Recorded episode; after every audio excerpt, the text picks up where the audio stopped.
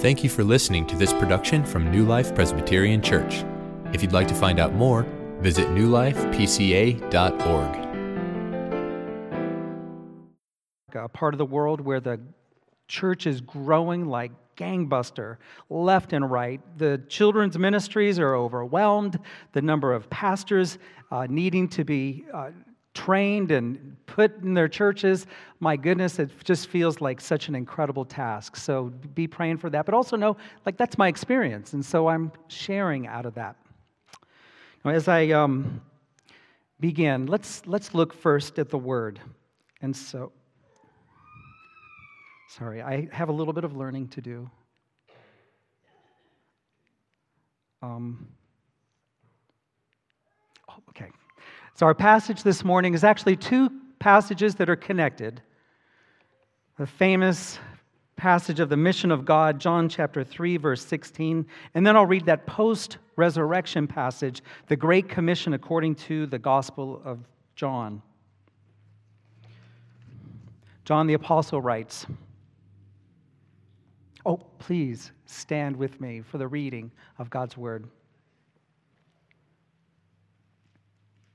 John the Apostle writes For God so loved the world that he gave his only Son, that whoever believes in him should not perish, but have eternal life. And later on in John chapter 20, verse 19, again, John chapter 20, verse 19, the resurrected Jesus is presented here. On the evening of that day, the first day of the week, the doors being locked where the disciples were for fear of the Jews, Jesus came and stood among them and said to them, Peace be with you. When he had said this, he showed them his hands and his side. Then the disciples were glad when they saw the Lord. Jesus said to them again, Peace be with you. As the Father has sent me, even so I am sending you. And when he had said this, he breathed on them and said to them, Receive the Holy Spirit. If you forgive the sins of any, they are forgiven them. If you withhold the forgiveness from any, it is withheld. This is the word of the living God. Let's pray. Lord, we thank you for speaking, a God who shares, who calls, who commissions. We ask this that in the hearing of your word, you would again give us life, fill us with your spirit, tantalize our joy, and let our joy find its home in you. For Jesus' name's sake, we pray. Amen. Please be seated. So these two incredible passages. The first one focuses on the mission of God as he sends his son to redeem a world, and the second is an extension of that same mission as Jesus sends his disciples into the world. We're going to look at three things today. We're going to look at how it worked in this shared mission. We're going to look at the adamant love of God for missions. This is not a new thing that came about with the New Testament, but a, a, revelation of the heart of God, really from the beginning, but we'll look especially from the Abrahamic covenant. And then we'll look at the adventure that Christ sends us into the world. And then finally, we'll look at the animation, the empowering spirit uh, that, that leads us and pushes us forward. So we'll look at these three things together. Now, when I was dating my wife, Kathy, my family knew that I loved her. And, you know, how do you know someone loves another person? You know, there's an African proverb the, the path of friendship is hoed with the foot. That means that when you have a friend, you're visiting them. And when you walk on the path, it's, you, you, it's a path, like it's weeded. Because the foot goes on it so much, it kills everything that tries to grow in the path, right? So there's a sign to show affection. Well, how did my family know that I loved my wife? I'll tell you a couple ways. One is that I would drive like 30 minutes to spend 15 minutes with her and then 30 minutes back home. And it was like, no problem. It was a delight. Terrible, inefficient use of my time, but it was worth it. Or I started inviting her to holidays. Or um, I would talk about her so affectionately, like ravingly so. I would say, My goodness, Kathy, we went to the grocery store and she, we got some groceries, and she remembered every single price and the sales price of a full grocery cart worth of food. Like she just has this incredible memory. Or if I talk about something in the future, like in the back of her mind, a calendar scrolls down, and like she can tell you what day of the week that event is. No, that won't work because that's a Thursday. We have this on Thursday. And I'm, I'm like, oh my goodness, this is an incredibly gifted woman. Or she'll be able to say, um, this event happens, and she can tell me all the things that have to happen in order for that ultimate event to happen. Now, I'm looking out and I have kind of a cool advantage because I can see some among you who are like smiling because they know in their family someone with that sort of gift. And they, they're like, yes, that's right. You see, though, when that gift is there, it's, it's beautiful. I saw it and I was able to speak of it. And when my family heard me speaking of it, they're like, oh my goodness, this guy, Dale, is captivated with Kathy. Now, I've given that illustration, but let me ask you another question. How do we know the love of God for the world? Like, isn't life lived really chaotically? I mean, it just seems to go by so quickly, doesn't it? From day to day to day, from week to week to week. It just goes so quick. And then we have these like great moments, but boy, a lot of life is lived just in the mundane, and sometimes it's lived in the tragedy, and it just doesn't necessarily feel like we're seeing the love of God lived out left and right. How do we know God's love for this world? Well, John tells us. He tells us the penultimate. We know it because God has sent his son. But for us, as we have all of the Bible, this is not a new theme. This is a theme that the whole scriptures are replete with. In, in Genesis chapter 1, God told our first parents to spread out and fill the earth. By Genesis chapter 11, humanity had built a tower so they could live together, making a name for themselves, proudly building up this tower using the finest of technology, bricks baked thoroughly. My goodness, we, our technology is the iPhone or other fun social media like that. But they were building a name for themselves so they wouldn't have to spread out. God brought about the division of the nations with the, the dividing of the languages, spreading people out. And he determined that there is one way to bring about the unity that he had originally planned in the Garden of Eden. And that one way is for a life to uproot itself, communicate and share the gospel, crossing these cultural barriers, these language barriers, and letting the beauty of the kingdom be seen. A word for that in the gospel, a word for that through the Old Testament is blessing. That story of the Tower of the Babel is a springboard for this mission of God that we see throughout the Old Testament. It begins here in Genesis chapter 12, verse 3, at the call of Abraham. There we read in verse 3 Through you, all the families of the earth shall be blessed. Now, this tells us a purpose. Are you following me? A purpose. Now, these are fighting words. It sounds simple, doesn't it? But it's actually, I'm claiming a plumb line for the purpose of this age. The reason we're here, the reason you have lung in your airs to your, your, your sorry, air in your lungs today. It's for this purpose. Let me go a different direction. Same point. If I had a toaster, how do I know I have a good toaster? Well, it toasts. And I like toast that's actually crispy on the outside, slightly brown, a little golden, but warm and a little moist on the inside.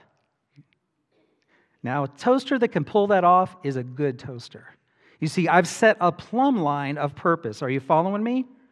Now, what I'm saying the purpose of this age is, is that this is a day of grace. This is a day where the, the plumb line, the purpose of this age is for this blessing, this covenantal promise that all the nations would be blessed, that it would, it would happen. That we are in the middle of a story ordained by God that He has designed for us to come together for this purpose. The purpose of this church meets up against that plumb line. And, and we're considered a faithful church as we enter into and fulfill this purpose. Whether in our discipleship and our love for one another, our fellowship, our, our vision, and our prayers, all of these come together for the fulfilling of this purpose. Praise the Lord. Well, Abraham, you have a purpose. And it will be that you will bless the nations. All the families of the earth will be blessed through you. This same promise is given to Abraham again at no small time. After the sacrifice of Isaac, his son, we read these words in verse 18 of Genesis 22 And in your offspring shall all the nations of the earth be blessed. Like at that moment, God is concerned for the world. God loves the world. Again, God repeated this promise to Isaac. In Genesis 26, verse 4, he says, And in your offspring, all the nations of the earth shall be blessed. God loves the world. Again, to Jacob, that third patriarch. In that story of Jacob, where he was fleeing from his brother for fear of his life. He had a dream. And the dream was he saw heaven and a stairway to heaven and the angels descending and ascending on that stairwell. In that moment, God said to Jacob, In you and your offspring shall all the families of the earth be blessed. God loves the world. We see this again and again and again. In the golden calf story. God says, I will wipe out, I will consume this people, the Hebrews, in their rebellion against God. Moses prays this way O Lord, why does your wrath burn hot against your people, whom you brought out of the land of Egypt with great power, with a mighty hand? And catch this. Why should the Egyptians say, with evil intent did God bring them out, to kill them in the mountains and to consume them from the face of the earth. Did you catch the logic of Moses? In that desperate moment where his people are about to be consumed, Moses prays, Lord, what will the Egyptians say? Moses can pray that way because he knows God loves the world. The story of David and Goliath. As the two come from their hilltops and meet before the brook, David says to Goliath, I, you're going to be defeated today. He says this that all the earth may know that there is a God in Israel. He, again, let me translate that. Goliath, you're going to be struck dead today. And the reason is so that God has a missionary purpose, that all the people of this world would know that there is a God among us that actually works and answers the prayers of his people when that tabernacle was established and the Ark of the Covenant was brought into the tabernacle, you know the story where David danced before the people? You know, he also wrote a song. And in that song, David wrote these words Sing to the Lord, all the earth. Tell of his salvation from day to day. Declare his glory among the nations, his marvelous works among all peoples. David celebrated and danced, but his words give life to it, and that has everything to do with the love of the living God. God is for the world, He loves this world. Our God is a missionary God. At the dedication of the temple, Solomon prayed with these words. In 1 Kings chapter 8 verse 41, you read the words of Solomon, likewise when a foreigner who is not of your people Israel comes from a faraway country, here, for your name's sake. For they shall hear of your great name and your mighty hand and your outstretched arm when he comes and prays toward this house, O Lord, here in heaven, your dwelling place, and do according to all for which the foreigner calls to you in order that all the peoples of the earth may know your name and fear you. I could go on. The prophet Daniel has two times in his story where the king, the foreign, the Gentile king, wrote letters to the nations saying, Know the Lord. The first one was with Shadrach, Meshach, and Abednego after the fiery furnace. The second one is after David comes out from the lion's den. There, we read these words from King Darius, the Persian king. Darius wrote, In all my royal dominion, people are to tremble and fear before the God of Daniel, for he is the living God, enduring forever. His kingdom shall never be destroyed, and his dominion shall be to the end. He delivers and rescues. He works signs and wonders in heaven and on earth. He who has saved Daniel from the power of the lions.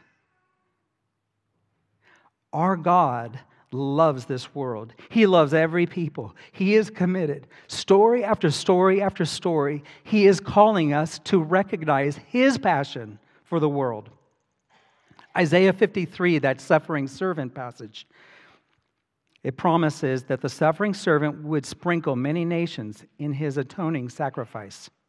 Psalms call us to sing, May God be gracious to us and bless us, and make his face to shine upon us. Notice this is from the Aaronic blessing, the benediction after a sacrifice. And he's applying, he's saying, Let our worship be acceptable to you, okay, that your saving power be known among all nations.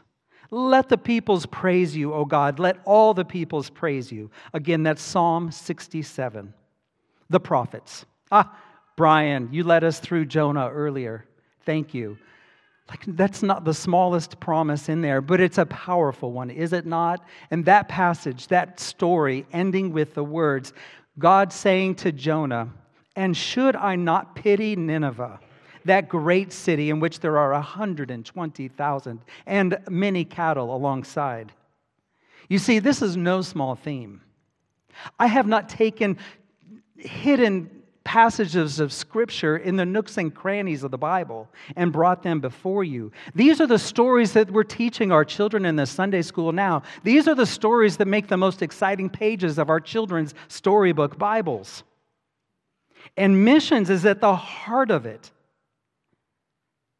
Like our God loves with a passionate, never ending, never conquered, never overwhelmed, persevering love. It's a love for the nations. It's no small theme. And so when we read John 3:16 again, we see the words God so loved the world that he gave his only son. It's not the introduction of a new idea. The light bulbs aren't going on for the first time and we're like, "Oh, that's cool." No. This is the next chapter. And when he tells us about Jesus, he's saying to the extent that like we already know the baseline is there. Our God is passionate about the nations. But he loves them so much that he gave Jesus. He loves them to the extent that he gave Jesus. And he didn't just give Jesus to be born in a manger, he gave them over, as we are going to read later on in the Gospel of John, to death. To the extent that Jesus could be sacrificed.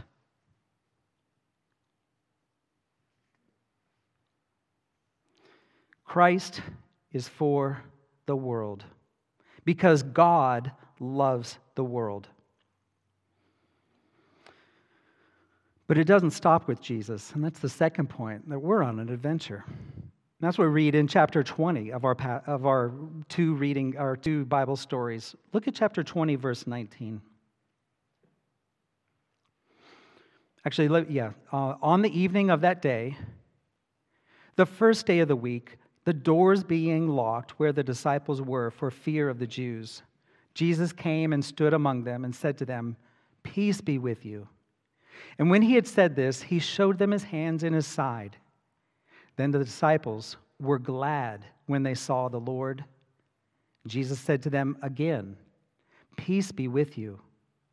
As the Father has sent me, even so I am sending you. There's a lot that I'd love to touch on this. I'd love to touch on the fear. I'd love to touch on the, the locked door. I'd love to touch on all sorts of things, but let's focus on the commission. Notice what happens immediately before this commission in our passage. Jesus appears to his disciples. He says, Peace be with you. And when he had said this, he showed them his hands and his side. This commission, as the Father sent me, so I send you. What's new about it? Well, the content of it is it's the same message. The kingdom of God has come. Repent. We're sent under the same authority. We're sent as ambassadors. We're sent with the same methods fellowship, proclamation. We're sent to serve the same mission, to bring in all the peoples of the earth. Well, what's new about this? John Stott points out that these stories are connected where Jesus shows the wounds and says, As the Father sent me, so I send you. Jesus calls us to go vulnerably. He's saying, I'm sending you to enter into my suffering. I'm sending you to redisplay my sacrifice.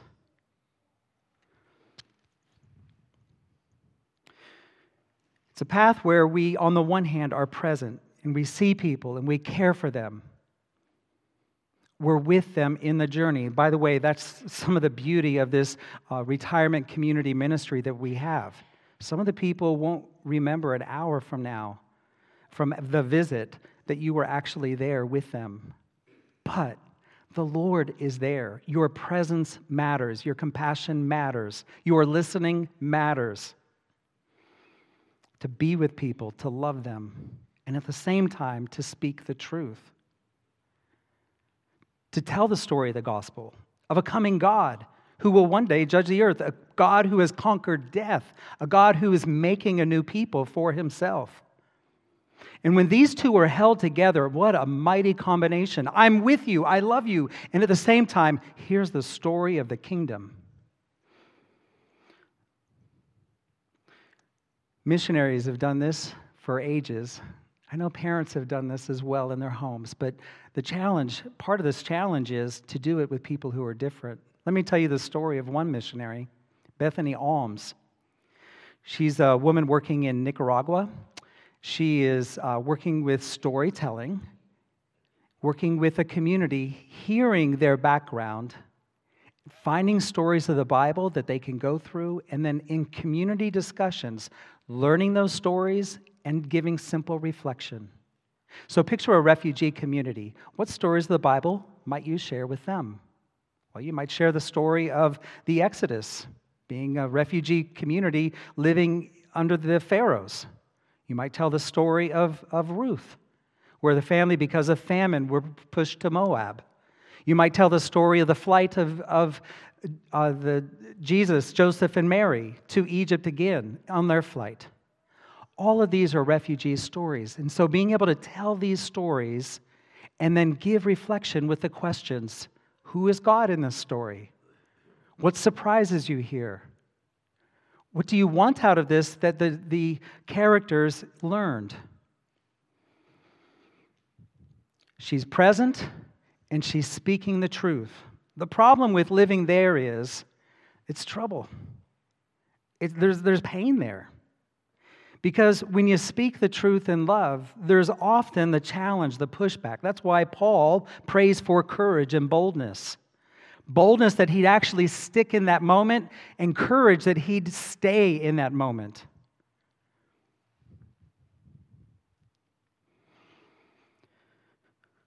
One missionary is um, actually a Catholic. I grew up in Hawaii, so I learned about a father named Father Damien. Father Damien moved to Hawaii. He was from Belgium, and he ministered in a leprosy colony. In that leprosy colony, Father Damien uh, shared the gospel, translated songs, helped with a church plant, and all sorts of things, knowing that leprosy is fairly easy to contract when you're around it. He hung in there courageously, boldly. He hung in there. And one day, the story goes that he was um, handling some hot tea. And when that freshly boiled water spilled onto his foot, he realized he had leprosy because he didn't feel the hot water. He served faithfully till the end. There's story after story after story of this life giving, life sacrificing faithfulness where these two things are held together. I'm with you. I care about you. I see you and I see you as beautiful. And at the same time, this is the truth of the Lord. Here's the story. But how easy it is to slip to one side or the other. I have a dear friend of mine. His name is Chris. Uh, Chris had the conviction, I've got to share the gospel. And one day he loaded up his hand with tracts and he was riding through on his bicycle and he's like, I've got to share the gospel. I've got to share the gospel. And as he was passing by, he saw a family and he took his handful of tracts and threw it at them and kept on pedaling. You see, there's truth without presence. That's an extreme example. But can you imagine yourself just going there? I'm going to speak the truth, but I'm not going to bother to know you well. I'm not going to live vulnerably in your presence. And then the other side can go the same, same problem, just a different direction. I love you. I'm here. I'm present. Uh, but I'm not going to speak the truth because it might ruin the relationship. So there's a, funny story. It's, um, it's not true, but it's still funny. There's a friend who um, was excited about friendship evangelism, and so he had a neighbor, and he said to his neighbor, "Hey, come on over for some barbecue. Let's enjoy the evening together." And they had they had a good barbecue, and um, and then he's like, "Hey, let's go to the ball game next Sunday." And and let, so they went out to the ball game and they did whatever. And then then the next one they um, he's like I can help mowing his lawn. I'm going to surprise him and I'm going to cut his grass for him and, uh, and do this. So he does all this week after week after week after week. He's so kind, he's nice, he's having him in his home. And after, you know, a few months, the non-Christian says to the Christian, "You know, you are just the nicest guy. Thank you." Are you a Buddhist?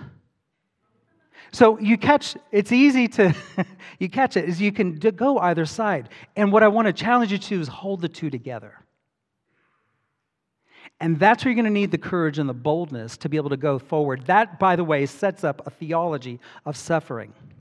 Because that's the very thing that drove Jesus forward. He stayed among his people, he stayed living vulnerably, even to the end, even through the trial even through the cross. Michael Gorman is a New Testament professor. He wrote that every, he made the observation of the New Testament every single time that the Apostle Paul speaks of knowing that Jesus loves his people. He couches it in the context of knowing the suffering of Jesus. So in Romans chapter 5, verse 8, we read, But God shows his love for us in this, that while we were still sinners, Christ died for us. Again, that was Romans 5 8. Paul could suffer, knowing that because he knew the gospel would be proclaimed in that suffering, he wrote in Colossians, Now I rejoice in my sufferings for your sake, and in my flesh I am filling up what is lacking in Christ's afflictions for the sake of his body, that is, the church to make the Word of God fully known, the mystery hidden for ages and generations, but now revealed to his saints. He's saying, I rejoice in my sufferings for your sake. I am filling up what is lacking in Christ's afflictions. And maybe some of you are saying, well, wait, there's nothing left in the suffering of Jesus. He's secured it all, and He has. You're absolutely right in terms of the atonement.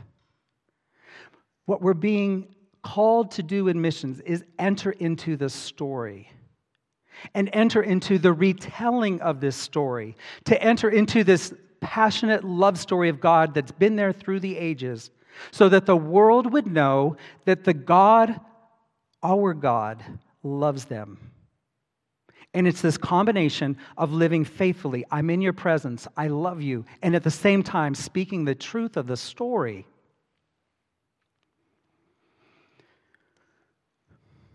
How do we do this? Like, do we just pull up our bootstraps and hang in there? Well, this third part is key that we have an empowerment, that the Holy Spirit animates us. And that's in John 20, verse 22. And when he said this, Jesus breathed on them and said to them, Receive the Holy Spirit. Now, I was a Boy Scout when I was a kid. I had a pocket knife. My pocket knife was really cool. It had like six blades. The Suave Boy Scouts would have the little mini one with like two and a pair of scissors, two blades and a pair of scissors. In the store, you could get one with like an inch and a half thick, and it had like 20 blades. There, you could like have a microscope, or not a microscope, but a magnifying glass, a little saw blade you could cut a branch with, tweezers, toothpicks, um, scissors, of course, all sorts of gadgets. I liked my pocket knife.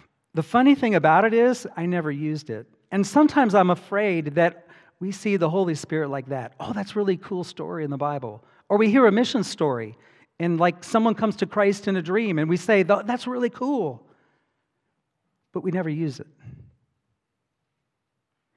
What I want us to see here is that in order us, for us to enter into the suffering of Christ, to stand faithfully in boldness and with courage, got to have the Holy Spirit.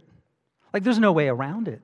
It's a magic of the living God. He has to show up.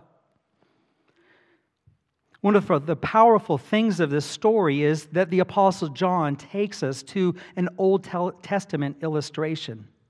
When he breathes on them, he's actually referring to Genesis chapter 2, verse 7. It says there, as Adam was created, he had formed a man out of the ground and breathed into his nostrils the breath of life. And the man became a living creature. So that when Jesus breathes on them and he says, Receive the Holy Spirit, he is saying, I'm commissioning you like Adam was commissioned on his first day. Adam was told to multiply and fill the earth, being animated by the Spirit. We're told to go into all the world making disciples, using our gifts to bless the nations. Jesus is saying, as Adam was given the breath of life to fulfill that commission, I give you the Holy Spirit to share in my mission, to be strong and courageous, to enter into my suffering. You need my life to lead you. You need my life to teach you. You need my life to remind you of the gospel when it feels like everything is lost. I give you this third person of the Trinity. I give you myself. And just as that lump of clay that God formed Adam into was transformed into a living being in Genesis, so we, the disciples of Jesus, in the reception of the Holy Spirit, are transformed into living beings to fulfill this mission. And sometimes this giving of the Spirit bears fruit in allowing us to live by faith. We see people with the eyes of God. Look around the beauty of this room. People who are gifted, who are joyful. a sign of a healthy church is when the deacons have to flash the lights to get people to go home. I suspect in this place, we're going to have the deacons flashing the lights saying, People, please, we got to go home because we love each other, because we know each other's stories. And that's a gift of the Spirit. That cultivated affection, that compassion, that love for one another. But can it happen for someone who's different from us? Can we look at someone who, maybe a woman with a head covering, or an Indian man with a turban, and have the same faith filled, spirit granted set of eyes that look at them? with compassion and joy. And through the confusion of a cross cultural relationship, persevering through the misunderstandings, be able to say, I love you. This gospel's for you. Paul, in his ministry, was able to describe the sufferings of many types being tired from long, wearisome travels, the shame of being a tent maker to sustain himself, being a teacher but not being paid, shipwrecks, beatings, imprisonments, the sword, you as well will go through a variety of sufferings for this gospel. I want you to know because you're animated by the Spirit, there is a tomorrow. You have a future, and you're born for this moment of extending this kingdom and making the light of the beauty of Christ seen as you represent him to those nooks and crannies of the earth. And so let me encourage you like let's move forward in this. This is the purpose of the age. This is why we're gathered together. This is our joy to enter into. And when you see it happening, enjoy that. Whether it be a, seeing a college student from Ball State go forward in mission, or Taylor going forward for a summer missions, like that's a thrill. Or when you see a life transformed by the gospel, that's a mark of God's presence among us. Or the Lord answering the prayer of a non believer. That the Lord would relieve us from depression when we need it and answering our prayer. Oh, my word, that's the kingdom going forward. This week, we have set aside to grow in the gospel, to grow in this mission. And let's take a step forward.